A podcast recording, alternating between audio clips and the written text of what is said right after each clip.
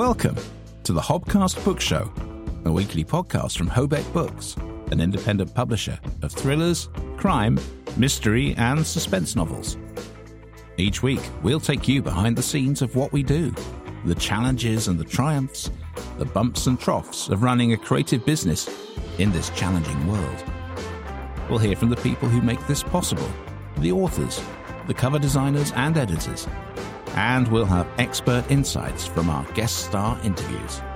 Nothing is off the agenda on the Hobcast Book Show from Hobeck Books, as we combine trad values and an indie spirit.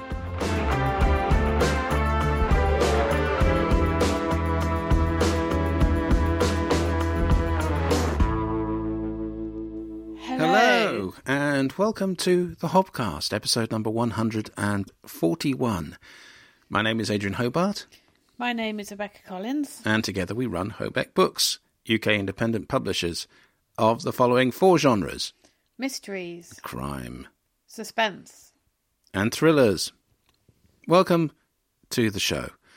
And our guest this week is the wonderful Kate Wiseman, who is Yes. an author with Zuntold. So you remember last week that we spoke to Elaine Bousfield of Zuntold Publishing, based in Manchester. Now we're talking to one of their authors about her sort of varied career writing uh, mostly middle grade or young adult fiction but um, it's um, you know been quite a quite a variety of topics and, and, and styles that she's employed. Yeah, I think she just writes what she wants to write, and it happens to be in whatever genre that exists already.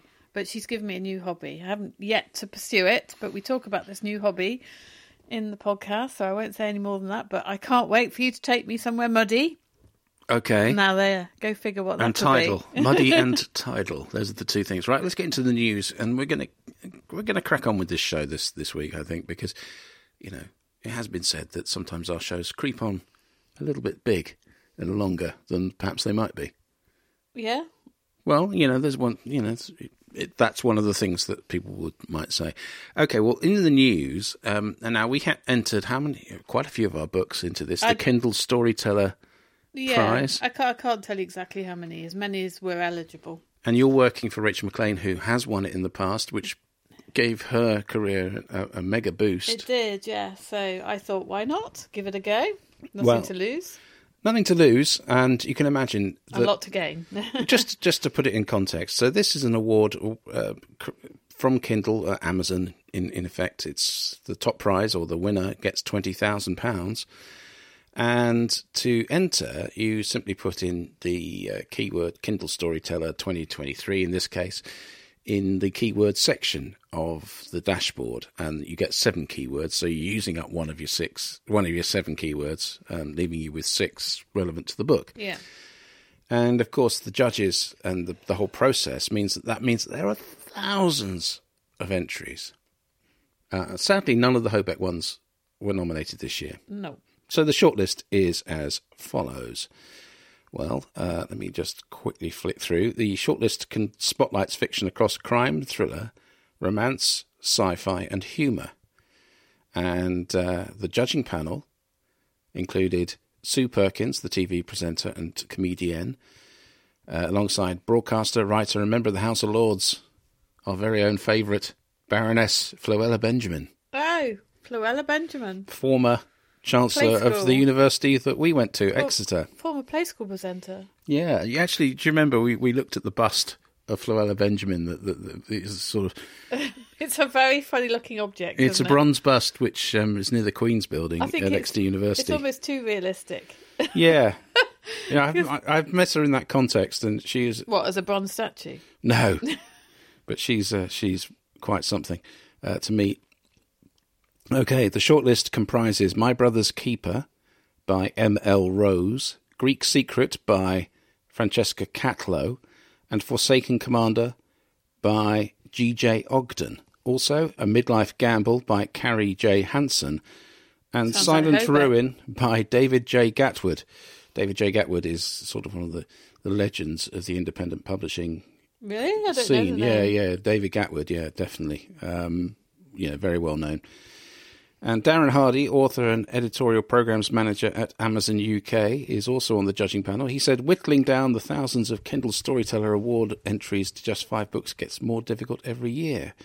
It's fantastic to see the unstoppable creativity and talent of self published authors yet again as we enter our seventh year of the award. And I'm proud to see so many people launch and build their literary careers with Kindle Direct Publishing. Well, of course, you would say that. And the winner will be announced in November. Well, good luck to everyone who's on the shortlist. Yeah, absolutely. No, it's a great, um, great fillip. And uh, A fillip. yes, What's a Philip except a person? a fillip is F I L L I P, which is to say that it is a boost or a, a lift. A fillip. Yes. Oh, so can you say, say for example, um, having pickled cabbage for lunch is a fillip? Uh, for the stomach, possibly. Yes. uh, yes, yes. I, I, I, don't know. I mean, that's, that's just never heard stretching that the. de- No, no. Well, there you go. I mean, you know, this is what the program's all about. Is is educating you, my love, and indeed myself, and anyone who's listening. Hopefully, it's erudite. The, the interview itself, what we do today, is is one of the friskier ones. So we're we're off topic a fair bit. Um, that has to be said. And this uh, next story comes from uh, Publishing Weekly, which is the American uh, publication. A new author income study released by Authors Guild, by the Authors Guild, provides a dizzying array of numbers and breakdowns about how all types of authors, traditionally published and self-published, full-time and part-time, fared financially in 2022. And it the main takeaway, they say, is that most authors have a hard time earning a living from their craft. the survey, which drew responses from 5,699 published authors, that's a lot. That's a lot of, that's a big survey. I mean, you know, normally it's like a sample of 100 or something. If you look at the adverts, uh, 98% of, uh, you know, respondents were only 100 people found that in 2022, the median gross pre tax income from their books was just $2,000. When combined with other writing related income, the total annual median income was $5,000.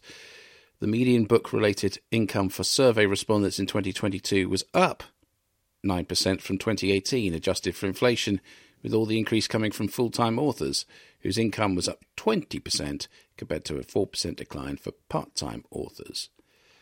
Woozers. But does that include people who might have sold five books in a year? Because there's going to be lots of people who've put books up on KDP, um, not been able to do any advertising, or not really needed to because they're just make writing a book for their family. So Oh, yeah. But I mean, you know, if you're actually going to be a member of this organisation, the Authors Guild, that's going to probably let's exclude Rule- some of those. Yeah, I would say so. So I think these are people who would, would say that you know in their bio They- on on Twitter would be possibly another job. Well, almost certainly with these sort of figures, and writer. Okay, that depresses me because I was hoping it would include all the people who just published a book for their friends and family, but no. Okay, that is quite concerning.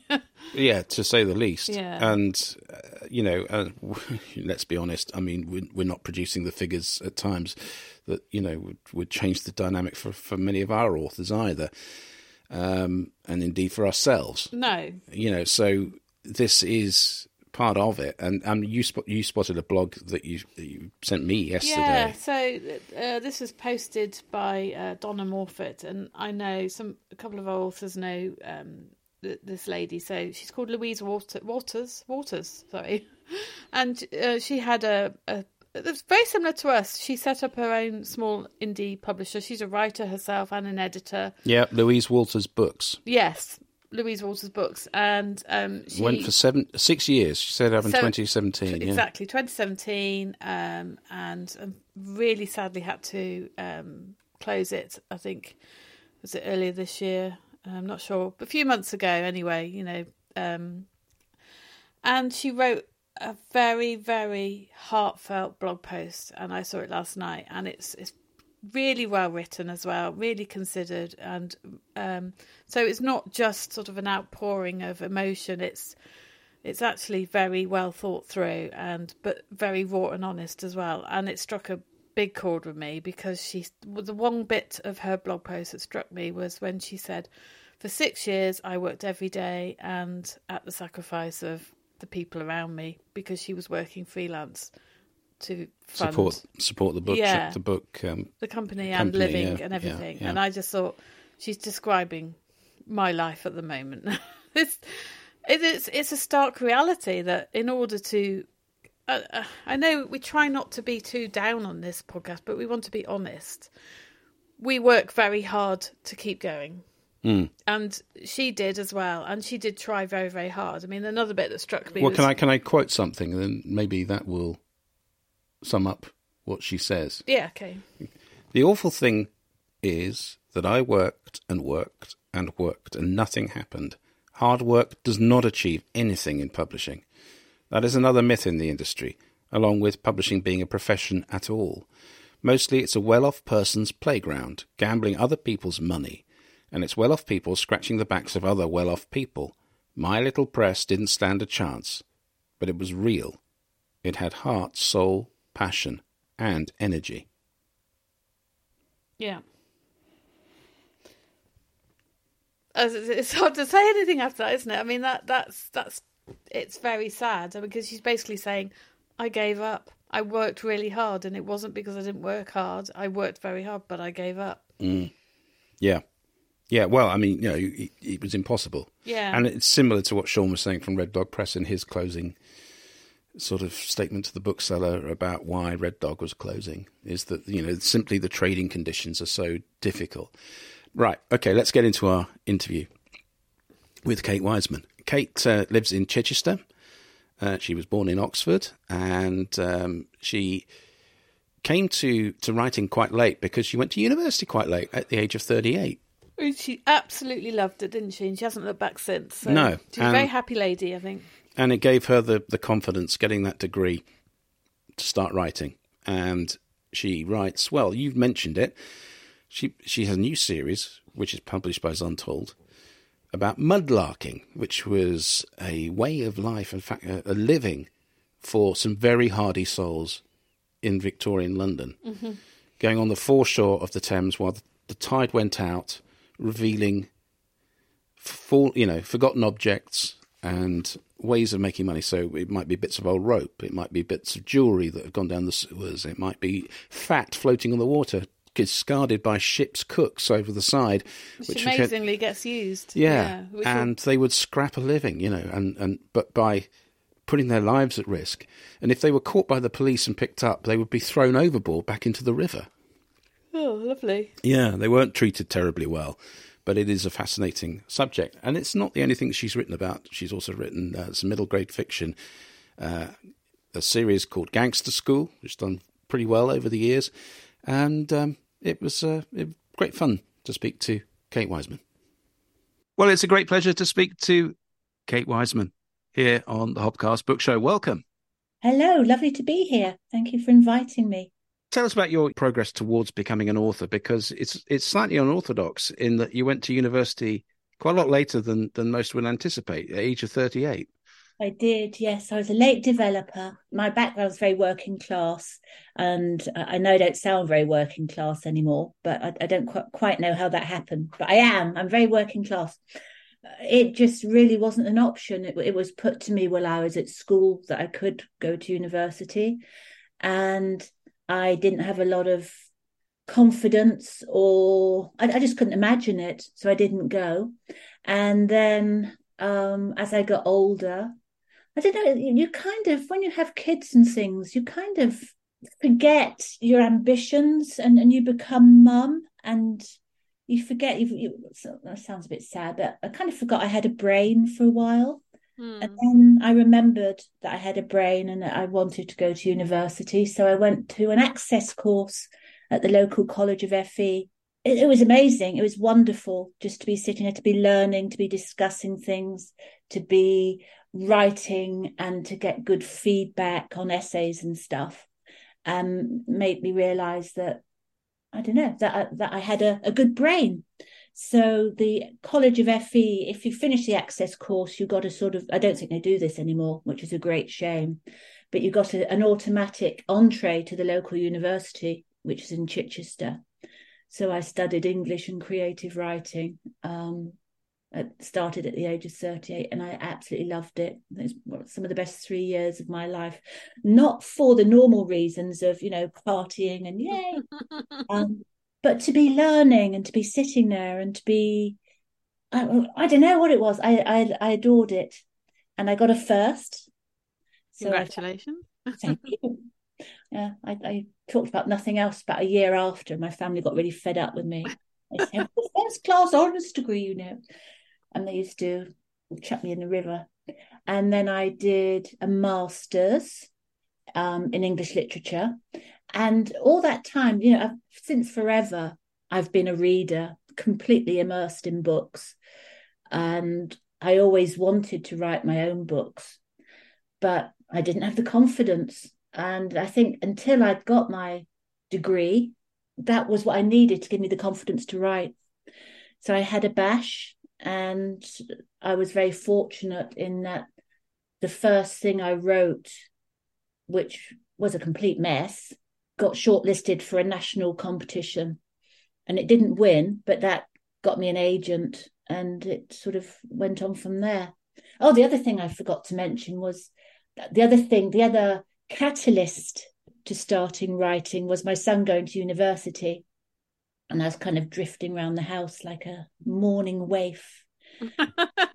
I know that feeling. Yeah, it's sad, isn't it? Yeah, it's it's funny, isn't it? I mean, my oldest is now just started his second year, but this time last year, it was almost like he died or something. I was grieving his absence. Yeah, yeah. it's so hard. Yeah, it really is. You it, don't you? you thought it was a bit strange. No, but you? I mean, having in tears. Well, no, I'm not taking straight because uh, my second, my uh, younger son has just started at Cardiff, mm-hmm. and I am feeling bereft. I mean, he's failing me quite a lot most days because I think you know, although he's made a very good start socially, Mm-hmm. You know, the course hasn't started yet. He hasn't got any shape on his life yet. And the other thing is, he went a week too early. He got his dates mixed up, so we arrived a week a week early. So he's had an extra week, and um, he's been hanging out with the he's second and third years in Cardiff, yeah. and and so I am feeling that thing because he's not now an hour's drive away. He's three hours drive away, and it's just yeah. that. Yeah, I feel a certain loss really. I, I miss making the bacon butties. I think my oldest because normally I get back from the school run because he have me at school. We, you know, he's in the holidays. He's just been here, and the first thing I do is, oh, I think I've got to make him a bacon butty, and it's an act of love, isn't it? Mm. Very much so. Yeah, I, I missed. I didn't know. I just missed everything about my son Harry, so I thought I needed to divert my my grieving mind. And so you wrote. And so how how quickly was did that become an a, sort of an escape for you? Was it a uh, matter of days or weeks or days really? And it still is. And when I can't write for various reasons, I also um, tutor and do various jobs because contrary to what many people believe, writing is not a, a richly paid occupation unless you're one of the you know one of the top hundred or so writers um, but when I can't write because of other commitments, I, I, I, don't like it. I get kind of fidgety and a bit morose and. Mm, I know that. So yeah, when real life, as in paid work, gets in the way.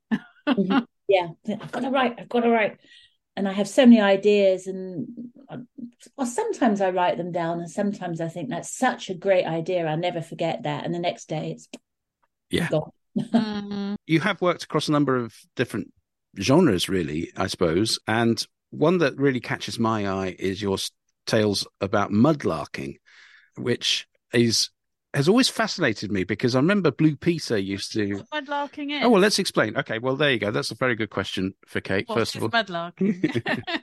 mudlarking is um, searching the the shore, the sh- foreshore, especially of the Thames in London, um, when the tide is out for historic things of historical interest. Some people find amazing things. I know someone who found a Victoria Cross. Wow. Um, some people find jewelry and guns and all kinds of weird things. I tend to find quite prosaic things, but to me, they are an amazing touch. It's it's touching the past. Yeah. So for for instance, I found um, a, a, section of a Roman mosaic floor uh, mm. just washed up on the on the foreshore in Wapping. And the thought that, and it's been verified as Roman and it's recorded, it's on the Portable Antiquities Scheme, which is what you're meant to do with anything you find that is yeah. Potentially of any interest. Um, but the thought that, you know, I'm, I'm the first person to touch those since Romans Roman feet touched them nearly two thousand years ago. They're second century AD, apparently. It's just astonishing, and the way that they're, they're just very plain um, white marble tesserae, you know, little squares, and they're not very well put in. You know, they're not all beautifully. What's the word for it? You know, aligned. Mm. And I I look at that and I think, why aren't they aligned? And I think well, maybe I had a bad back. You know, maybe the maybe it was the end of the day and it had enough, or maybe he was dreaming about what he was going to go home and eat that evening. And it's it's a connection with the past. Now this is interesting to me, and I, I think I've told you this before as well. So I I actually did a fine art degree as an adult. Oh wow. Um, and my sort of specialty was objects and our connection our emotional connection with objects and in history as well. So the connection mm. you might you might have with an object you own but the connection that object also has with someone from the past. So this i need to go mudlarking now. I really want to go. well given you love dabbling in the water and you know on the foreshore. I want to find new things these sort of loved once but lost objects there is so much there and i'm going to say two things one of which will make you want to go immediately and the other thing will make you will make you go humph. And the thing that make will make you want to go immediately is um, just just the range of objects you find. And i was mudlarking last week and i found um, a, a lead a toy lead monkey in a fez oh and all the paint's gone um you know and it's can i say knackered I don't yes. know. Yeah, yeah, yeah, yeah. Oh, that's yeah. somebody. Somebody lost it, and they yeah, yeah, hundred years ago, some some child and coins, yeah. amazingly old coins, um, just the range and pottery. And I've got bits of pots where you can, where the potter, I've got um a medieval bit, and he stuck his thumb around the clay to sort of make, you know, that pie crust Mm. Yeah, yeah. You see his fingerprints. So I've got the fingerprints. Amazing.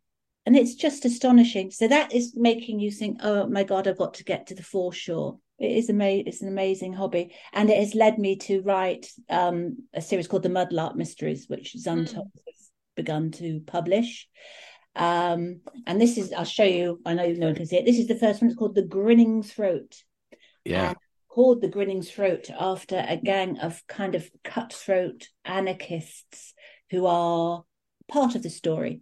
Mm. Um, they are, what can I say about them? They're, I think they're exciting. I love the characters. Um, they're a, quite a good way, I think, of, of sort of learning a bit about Victorian London without realizing you're you're learning it. Uh, that's the feedback I've got and they're they're a little bit dark, hence the title. The second one's called the Hampstead Terror. Um, oh, let me tell you about the Hampstead Terror. So in in Victorian times, um, many people believed that in the sewers below Hampstead there were a tribe, a tribe, a herd of man-eating feral pigs living wow. in the sewers, and so they're they're a part of the story of the second one. That's why it's called the Hampstead Terror. Um, there you go. Mustn't say. It is ex- so, so they, people believe that that was they they really lived there. These man-eating yeah. pigs. Yeah, and there there was a bloke called Henry Mayhew who wrote uh, quite an in, influential book called London Labour and the London Poor in about mm. 1860, 1850. And he actually records in there um, the swine, the, the devilish swine beneath Hampstead. But, and here's the link to mudlarking, there are also mudlarks who specialised in um, mudlarking in sewers. Um, yeah, look at your faces. I'm not sure I'd go for that element of it.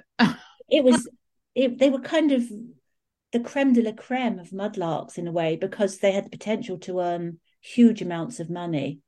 I think Mayhew in this book, someone told him that in a year that, they were called toshers, hence the phrase "a load of tosh."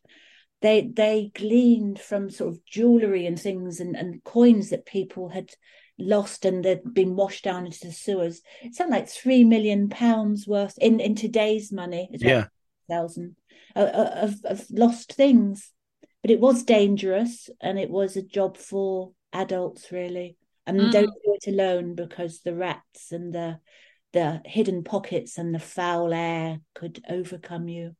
But I mean, your other work, I mean, you're working principally in that sort of uh, young adult and middle grade area, and mm. um, your gangster school books mm. are uh, terrific. Um, Thank you. I, well, no, I mean, I, I, remember you were you were held up as an example of of how to write middle grade to us when I joined the thing called the Golden Egg Academy, which me, yeah, who who you know okay. are basically trying to uh, mentor people into children's writing.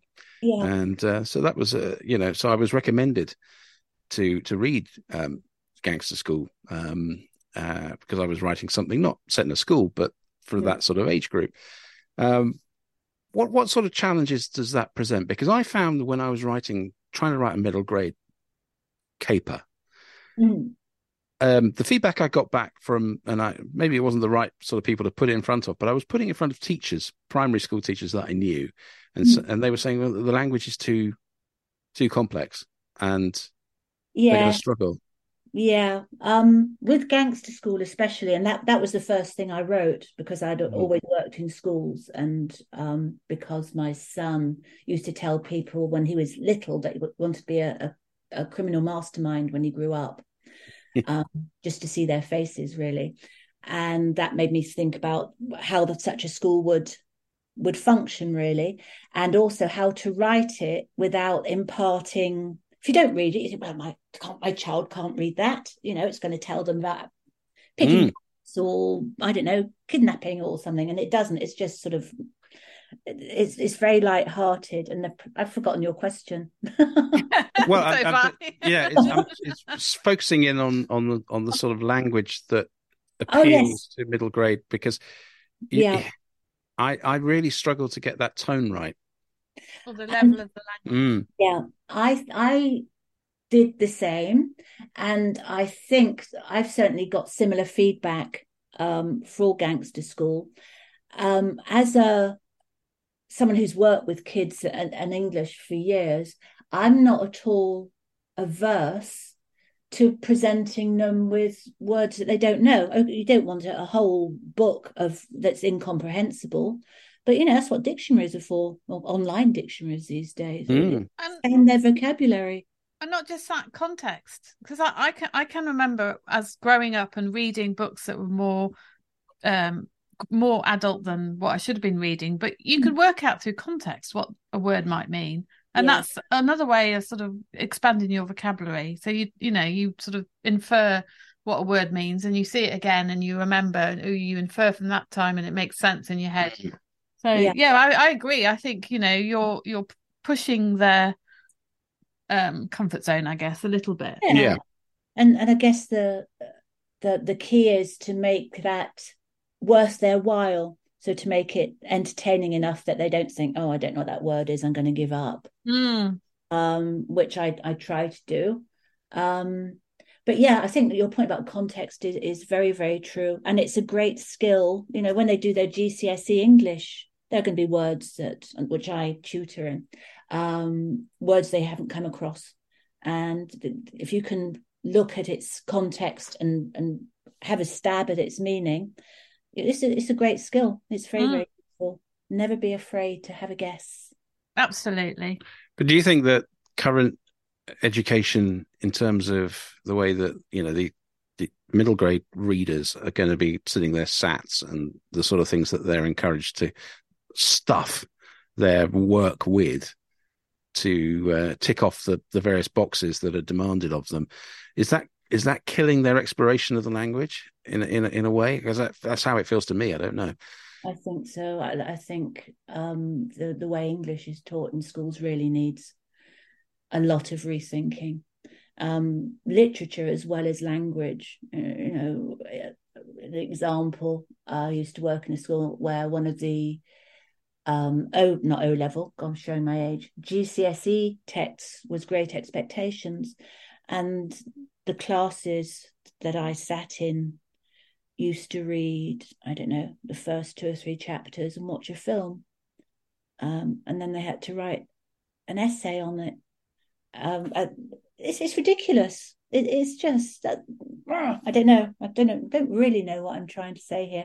Apart from that's not teaching literature, and that isn't going to instill a love of reading in someone might no. instill a love of watching film, but and I don't think that showing film doesn't have a part in in studying literature. But for heaven's sake, at least try and read the whole thing. Absolutely, yeah, because it, it's interesting to study them in comparison, yeah. the book and the film, and yeah. to make um like have a di- have a debate about the comparison and whether the film reflects the book and all that sort of thing. But I agree, just shoving them in front of the film and saying, "Well, there you go, you know, great expectations now." You know what happens, right? That's, that's mad. It's, and um, um, Romeo and Juliet as well. A lot of um, schools that I've seen show the Baz Luhrmann um, adaptation, which is wonderful. Until you get your essay that says um, when Romeo shoots Tybalt um, during the gun battle. Um, you know, that some kids cannot, you know, that's their knowledge of it, the mm. film. So that they can't hope, they can't, got no hope of writing a decent essay on it if that's all that they, all their, all their, their only experience. Yeah. Well, I, I, I, was always a bit slack with my English literature and used to watch the film. Well, I, I love it. And I, I, I remember, I remember one of my big memories is we got to Kill a Mockingbird, mm. and and I remember the teacher saying, "Try and read it over the weekend." And most of us were thinking, oh. but I actually, I just, I just raced through it in, on the Saturday, mm. it, and I, I remember that was sort of like a trigger for me, thinking, "Oh my god, books are brilliant." yeah. Well, the, the, the issue I had was was for me, um, and uh, one of our previous guests pointed this out that if you're left eye dominant when you're reading, then you're going to read word by word as opposed to being able to scan across and read that way. And so, what the sort of our reading homeworks were always pitched at the people who could do the cover the 80 pages that was required in an evening and i couldn't get there i just couldn't do it. Yeah. it would take far too long. It'd take hours. And this is part of the problem i've got when i'm reading submissions you know yes, it takes me and, and there's one that you've been sat on for a while. Oh shut up. Yes. Um yeah but it, that that is an issue. Um and the other thing was that the, the we would sit in class, and this was even at A level, and then it would be divvied up to somebody to read from the book. Mm. And if you got somebody who couldn't do it very well, no one got any benefit from it because mm. it was stumbly, it was monotone. I used to despair because I used to love doing that. I mean, you know, I'm a narrator now, so you can see there was a seed there, but it, you know, I used to go, "Oh God, this is such wonderful stuff," and you're just killing it, killing it dead. What is the benefit of that? No, actually, I do agree with that, especially with things like Shakespeare. Mm. Uh, it's hard enough for t- just to read it, but to read it aloud and to try and make sense of it if you're a, you know, you're new to it, or even if you're not new to it, it's um, it's very easily killed. it really is. Anyway, we, we can get digress on that, but um, what what sort of um, feedback do you get from those books in terms of the the you know, it, it must appeal to. Um, I think they certainly my experience of them is that they would appeal to those reluctant readers to some extent because of the adventure that you've given people and the fun. Yes, so, well, that was the intention, really. Um, a lot of what I read now, I know, I know we no longer um, differentiate, particularly between sexes, but I, I get good feedback from boys who like the adventures and the knockabout and maybe the slightly sort of dark element that seems to creep into most of my books. Um, it, it just seems to appeal to them, which is wonderful.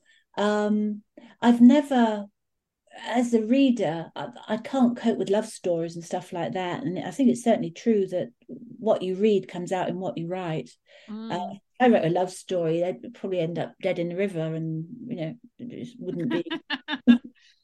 I just can't, can't do avoid it. the darkness. can't avoid the darkness. I just can't do it. Um, so yeah, did that answer the question? I don't know. I just yeah, yeah. no, I think so. yeah, I think I think darkness does appeal. Certainly, I've plenty in mine. Um, the Corn- Great Cornish Pasty War was plenty of darkness oh. in there. Great well, Yeah. Well, I'll I'll take that. Well, maybe when we finish the interview, I'll explain what, what, what I was thinking um, and where I got to with it, and it's sort of been sitting on the back burner for a bit.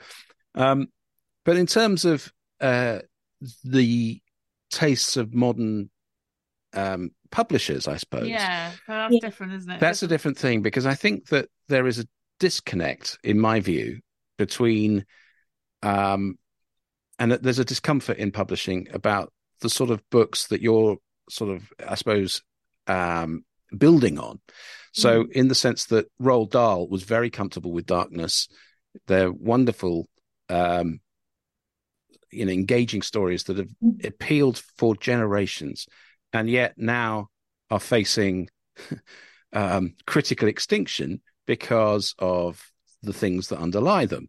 In terms of mm. his, you know, he he's been conflated with his opinions about, you know, I don't know, Jewish people, women, whatever, and now he's kind of unfashionable again and being sort of pushed aside. Is there a danger that you know we're tr- trying to remove those aspects of life from children's stories, or or or you do you find Roald Dahl's stuff problematic? Um, I I just think they're great stories, and I think if you look for problems in any literature, you'll find it. If you go out to look for it, you'll find it. Um, I've forgotten what I was going to say. I had a really good example then, but it's gone. I think it's regrettable that publishers seem to be increasingly scared of sticking their head above the parapet just a little bit. Um, and and they, I suppose, they and then the parents are, are sort of the gatekeepers for for literature for kids and and young not so much young adults and if you can't convince them um, that your work is has value then then you're kind of stuck uh, yeah. one reason i'm very grateful to elaine at Zuntold is because she she takes on my darkness um, I wrote a book for her called Icarus and Velvet, which was yes. um, uh, a sort of a fantasy, very, very loosely based on Romeo and Juliet. You know, these two opposing factions, and one of them have built cities underground, and one of them have gone up to the cliffs because the land's all poisoned and full of these sort of mutant creatures. Um, and I've forgotten my point again. what was my point? Well, I mean, taking, it, taking, a take, risk. Taking a risk, oh, yeah. yeah. And I sent her a draft of it, and she said, "Kate, make it darker." Good for her. Excellent. I did. Um, but yeah, and it's it's what am I trying to say? Surely books are a a safe place to encounter darkness, to encounter problems, to encounter things that you wouldn't want in your life, and learn how to deal with them and learn to think about them. I, I think the trend towards pushing them into a cupboard and pretending that they don't exist or cherry picking so that you only pick certain things that present a very sort of um minuscule view of society. I don't think that's very helpful at all. It's actually dangerous i think I because think you can't so. suppress things entirely but if you make it if you hide it and keep it away or make it or put this sort of danger um force field around it then it's still going to come out in people, don't you think? Well, I mean, you know, the, still need to explore it. Well, these areas of human nature are there, yeah. and uh, you know they, they exist. You can't just proselytize them, you know, from from a young age by dropping them. It's like people saying Roger Hargreaves you know, the, the the current trend to downgrade the Mister Men and, and and Little Miss series because they're archetypes and you know Mister Uppity or whatever it is, Mister Greedy, all of Mm. those things. You know, I mean. There, there is a move now to change it so that he has an eating disorder or something. You know, it's Uh, well, yes, I think there's a place for that as well, but it doesn't mean there is no place for for books about people who haven't got eating disorders or people who are uppity or people who are greedy. Um, I, I just can't see. It's kind of a, assuming that the audience doesn't have the intelligence or the integrity to sort of make their own choices, Yeah. which which it can't be good, cannot be good. no, No, and it's actually insulting to the audience. isn't it? Yeah, I mean, they- it's- do you- do you know, I, we always don't give them enough in, credit for their intelligence and their ability to reason. yeah. they, they do. Mr. Bump is dyspraxic because he gets bumping into stuff. Um, Yeah, yeah, yeah, yeah, Between yeah. fiction in terms of Mr. Bump and Mr. Greedy and Mr. Uppity and people in their lives. They know the difference. Of course they do. They're not going to go around thinking that, I don't know, people are sort of round blobs with long arms and are they? no, They intelligence. And they Yeah. should no, that's true. That's And they're true. be entertained. They want they want they want escapism. They want to read the books and be in that world. But now I'm thinking that Feminine. you know the perfect model for Mr. Uppity is Jacob Rees-Mogg.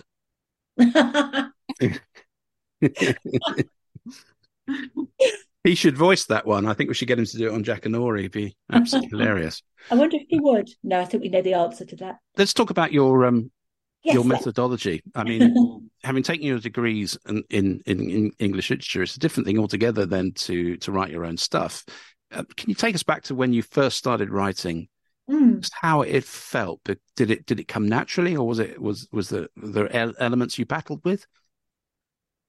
Um, I think I've never had a a, a problem with writing. I, th- I think my writing style has always been okay. It's more certainly actually this hasn't changed, but when I began, it's having the the, the faith to keep going. Because okay, you could write a great chapter, or you think that's a great chapter, but then you've got to write another 30 great chapters and to have the sort of faith in in yourself to keep going uh, is the hard bit it's, it's sort of throwing yourself into the dark um, will someone want this? Am i wasting my time? Um, but it's not a waste of time. If even if it's not published you've created something. Um, you've said something that was inside inside you that you wanted to say. Um, yeah so writing I don't know. What else was difficult? I can't really think. The level, yeah, I think getting the trying to get the level of um of the humor and perhaps the the vocabulary to some extent right. Although, as I said, I I, I don't I don't believe in dumbing down um what you write. I sound awful. Yeah, amen to that. I, I agree with you yeah, totally. no, it does sound like uh, to a large degree it comes naturally to you, and you just sort of have this, as people say, the sort of urge to write. Uh, in Icelandic, uh, the the phrase is "you have a book in your stomach." Oh, really? I Yeah. like, yes, I had a book in my stomach, definitely. And do. It's just whether they've got the the what? Courage, hope, time, commitment, all these things. Yeah, all the things together. And what what sort of environment do you like to write in? Do you have a you know a sort of sit in a coffee shop with the world Well, I- going I- round? I'm thinking or- of- Oh no, you know when you think of couldn't Roald. Dahl sitting in his massive old armchair in his shed at the bottom of the garden with that writing, he had a sort of plank that he used to place across his knees Mm, and then write on that in hand. I mean Yeah. that's one way of doing it. But what's yours? couldn't do that. I couldn't do it longhand. I, you know, can you imagine writing War and Peace longhand? Mm. oh well, they had computers then, didn't they? we need to, we need to take that offline, love. Um, yeah, I'm sorry, I have to edit my un, un um, unvarnished responses to things as well. Um, da, da, da, what's my I I like peace. Um, if there's music playing, I'll listen to it instead of writing. If there are people around, I'll listen to them instead of writing. if the TV's on. It's sort of anything that can distract me will distract me. Mm. So um, I, I write a lot, sort of semi recumbent on my bed with a laptop on my chest. Uh, I do that, yeah. Yes, that's what works for you, isn't it? But yeah. no, I can't do. If there's a distraction, I I will be distracted. So mm. yeah, yeah, yeah. Amen to that too. Yeah, that's, well, that's... you are a big. You're a walking distraction. Well, look, I've got attention deficit disorder. What do you expect? I mean, it's yeah. I'm you know anything. Ooh, look at that. Ooh, yeah, it's terrible. There's a chair. yeah, yeah, exactly. I mean, it is, it is, it, it's, it's when when it when it melts away, and it does occasionally. I was thinking about this last night actually. Um, on the occasions where I turned in a piece of academic work when I was at school, of you know uncharacteristic quality, should we put it that way? And I and I was in this sort of tunnel like state where it just flowed. It's uh, called hyperfocus. Hyperfocus, right. didn't happen often enough, and certainly didn't happen during exam season ever. but um, it was it was it, it's still a, a, moment in my life where I was sitting in a deck chair under an apple tree at home, and right, Isaac. Yes, and the apple. Uh, no, um, he'd already he'd already covered that one for us. Um, and um, and I just remember it was a beautiful day, summer's day, and I was writing a book review of Amadeus by Peter Shaffer. Mm-hmm. And it just was, it just came together. And I got like 20 out of 20 for it or something. It was unheard of for me. and I still cling on to that moment. I, I can remember it so vividly that being in this tunnel of focus. And I, that's what I look for day in, day out. I never achieve it, but that's what I want. But that's part of the ADHD. Is that's why uh, girls are different to boys because girls have the hyper focus more than the boys do. Apparently. Yeah. Okay. So, and the hyper focus is when you're actually much more productive and focused than people. Um, oh yeah, neurotypical when... people. Right. Exactly. Yeah. Yeah. Yeah. Th- that does happen, but not very often. it has happened to me when I'm writing, but again, not often. But when it does, it's wonderful, and you just mm. keep writing, and you go to bed thinking about what you've written, and you wake up thinking about what you're going to write and it just just flows about mm, it's a wonderful feeling yeah well that's a really positive point at which to reach oh the, the random question yeah i think so so i'll give it the intro right here we go rebecca's random question if you could marry a fictional baddie who would you marry and why oh Oh, crikey. That's a terrific, terrific question. They've got to be a baddie. They've got to be, you know, like. I know mine. Evil. Oh, oh, you would oh. know. you have probably got a list already. I want to know. Want to know yours? Yeah. Oh well, should I go with mine while you think about yours? Go okay. Well, for those who remember Blake Seven, yeah, in the eighties, um, Servalan, Supreme Commander. Servalan. Servalan. I mean, she was hot to trot, wore the most ridiculous frocks on alien planets, and with that short hair of hers, uh, and she was extreme, but, but uh, bad to the bone. I mean, she was truly duplicitous, evil, murderous, did whatever it took, um, but she was hot. And her, the actual actress was uh, Jacqueline Pearce, mm. and I did see her once crossing the road. I've mentioned this before. Um, in Hammersmith, I was sitting in the bank trying to get a loan, in Barclays in Hammersmith, and um, she crossed the road, and then uh, Sylvester McCoy crossed the road, and then Colin Baker crossed the road. So two doctors and one Servalan, and I thought, blimey, the universe is in real trouble if those three are coming together. It's funny. Do a table quickly before. Yeah. How amazing! I remember Servalan. She was very, very evil.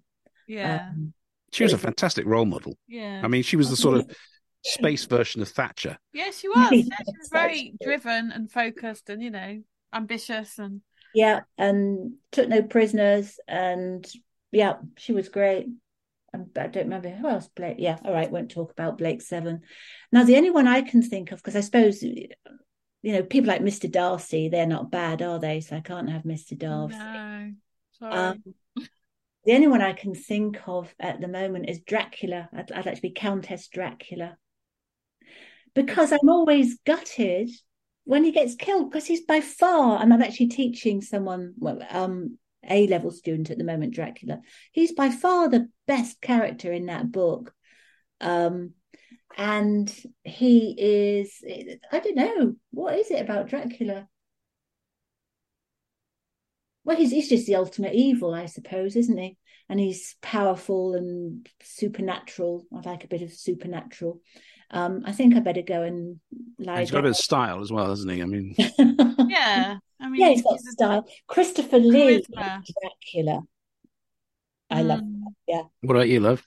Well, I'm going to go for Darth Vader because. what pre-suit or post-suit? uh?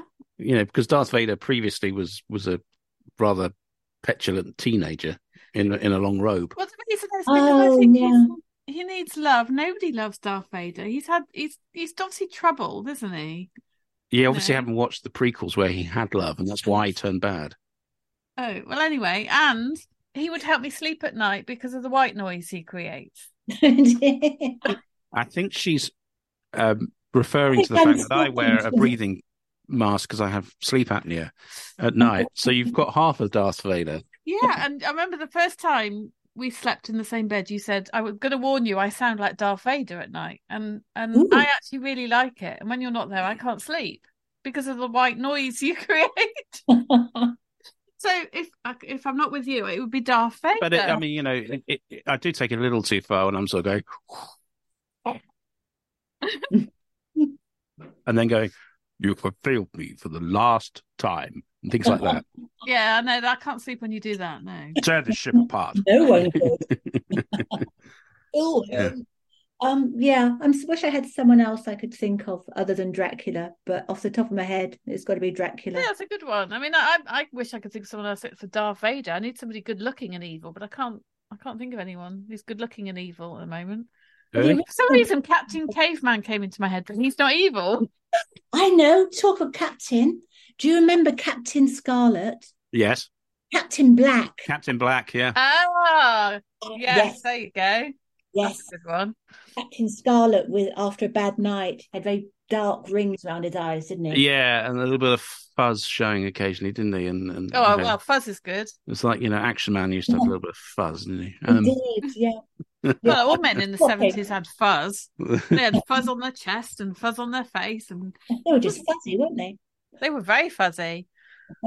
I'm swapping. I'm swapping to Captain Black. Okay, right. Well, we're going to. The, the one, the other one I, w- I was thinking of, but he's not very good looking. Is um, I've forgotten his name. James Bond, the one with the fluffy cat. What Blofeld? Yeah, because he had a fluffy cat. But there were so many different actors played Blofeld, so you, have got a choice. Um, I'm trying to remember the well, certainly the last. You know, we had uh, Donald Pleasence was Blofeld. Uh, you had uh, uh, Telly Savalas in on Her Majesty's Secret Service. Guy in The King and I. No, oh, that's Yul Brynner. Oh, no. Wasn't do you know the one with um Christopher Christoph Waltz? Was he? Yes, yes, he was Blofeld in yes, in um, Skyfall and um, yeah, yeah. a waste of a fantastic actor. I thought that was it was really, wasn't it? Yeah, I like him. Yeah, that was. So you're like an a, an evil villain with with a pussy cat. If if they if they're fond of their cat, they're the there's good in there somewhere. Fair enough. Well, I think that's a good place to leave it. Um, Kate, if, if people want to find out more about you and your work, where, where can they go? Um, do have a look at my website, katewiseman.co.uk. Um, I don't know. Oh, Twitter. I can't remember my Twitter handle. So, we're not even called Twitter Twitter's anymore. X now, and even X, X is yeah. on the way out. yeah, so that's no good. Um, Instagram. I think I'm kittywise999, which sounds quite weird. Um, An emergency, Kitty Wise yes, to the Wise. rescue. um, yeah, but yeah, look me up. Nice to be looked up, and I hope I haven't been too potty. Potty is good. Yeah, we we love. We, we have interviewed non-potty people, and it's hard work. Oh, well, was, right. Without naming any names, there was there was one particular interviewee who didn't quite get my sense of humour, and everything I said that I thought was quite funny fell quite flat. yeah. Yeah, there was a thousand yard stare involved in that one. Yeah, so Well, it's been an absolute good. pleasure. We wish you every success with the new Mudlark series and and, and in the future and uh, you've everything. given me a new hobby, so thank Yeah. you for that. Yes, you'll love it. Thank you. Thank you for having me. So you had what two choices of villain that you would like to shack up with? well, first husband and second husband in the villain sphere. right. Okay. So, yeah. Well, I'm second husband in in the future. So uh, yeah, you like the villains. Who doesn't like a bad boy or a bad girl in your case? Yeah, very bad girl. That's right. I mean, you've got a thing for Katie Hopkins, so you could call her a real life I, I villain. don't. I really don't. Honestly, uh, she pulls me in many ways, but at the same time, um, you know, it's the more I'm repelled, the more I'm drawn. So, you know, I, I, I think what fascinates me about Herb is that she is so, frankly, you know, damaged psychologically to, to behave the way she does and things she says, and that her, you know, that I'm, I'm, I'm fasc- I am sort of. Oh, so you're going to rescue her, are you? No, no, no, no, no, no, no, no. That's, that's impossible. Um, yeah, it's a bit like rubbernecking past an accident, isn't it? Really, I don't know what that means. What is- rubbernecking is when you, if you're driving down the motorway and you see an accident. You know when traffic slows down as they go past the scene of two or Oh, three right, cars yeah. that have crashed. You always, always turn to look at and what's that's happened. called rubbernecking. Rubbernecking, yeah, Rubber. rubbernecking. I don't understand where the phrase comes from, though. You're sort of going like. Well, why is that rubber? Because uh, what I'm demonstrating, ladies and gentlemen, is me turning my head as far as it will go to the point where, an, you know, it would snap an oh, owl's, as if owl's it's neck. made of rubber. Yes. Oh, okay. There you go. Thank yeah. you. Right. So that's two phrases: fillip, or you know, words. fillip. And rubbernecking. yes, Right. Okay. All right, we'll add to your vocabulary as we go. Yes, that's that's good. Excellent. Um, our guest next week Our is guest next week is um, talking to us from Japan again. Wow, So okay. another another um, expat in Japan, uh, Stephen J. Golds, he's called, and he writes uh, crime noir thrillers. He um, used to be published by Red Dog Press. So he's got other work published elsewhere as well. So he's quite prolific. Um, and he's interested in, uh, I think it's called transgressive thrillers and and I, I um, oh, what was it? I can't remember now, but some phrase I've never heard of. So I want to find out what what he, you know. so you're going to learn another word next week then. I only learnt it half an hour ago and I've forgotten already. Oh, brilliant. Well, that's that's good. like a sub sub sub genre. Mm. Yeah. I love sub sub sub genres. yeah. I don't know about you. Oh God. Well, I mean, you know, who doesn't love a sub sub sub sub genre? That sounds like some sort of um, I don't know. It sounds Pre- like a sandwich to me. Well, uh, to me, it sounds like a sort of um, a bedroom predilection. Um, Oh no. no, okay. Uh, well, this week coming, it's a big one for my family because my father is going into hospital for long-awaited, uh, the start of a long period in hospital actually, with with surgery uh, at the back end of it. Uh, very very major surgery, shall we put it that way?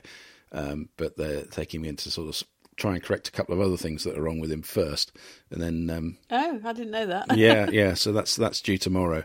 Um, so tenterhooks really, not tomorrow, rather Monday, um, as this podcast goes out, I should say. yeah. And um, I, I, I every day this week, um, I've been waiting with bated breath for a call from my youngest who's at university.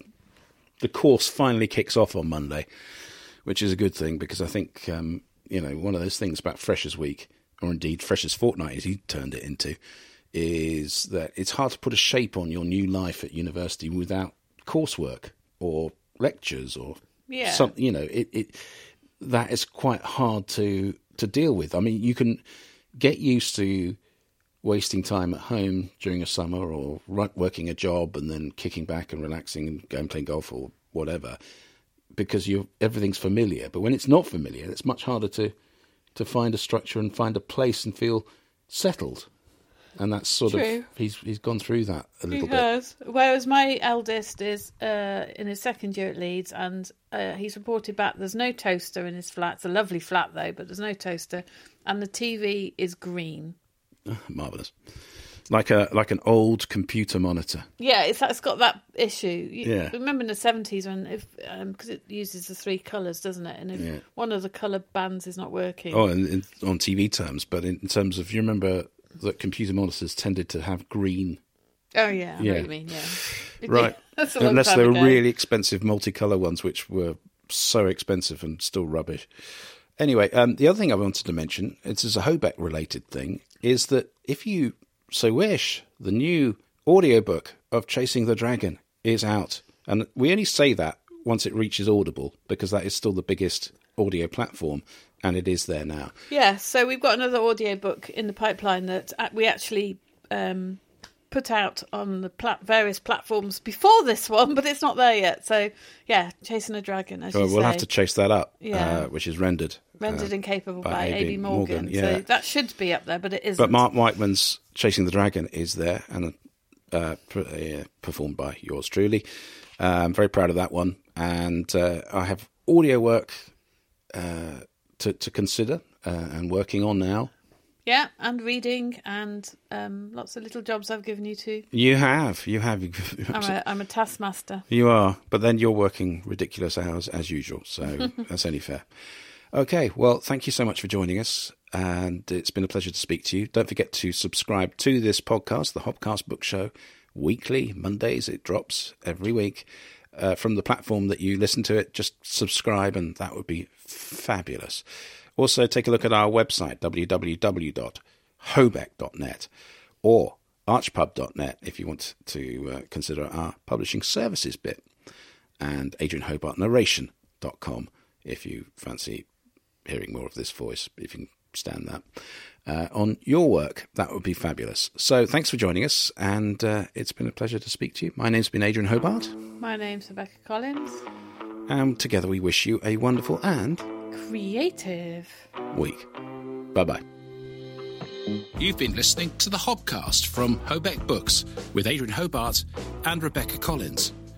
You can find the show notes at our website, www.hobeck.net. You can also use the exclusive Hobcast discount code for any of the products at our Hobeck online store. Just enter the code HOBCAST20 for a 20% discount. Don't forget to subscribe to the Hobcast and feel free to contact us with any feedback. Until next time, remember our motto Trad Values, Indie Spirit.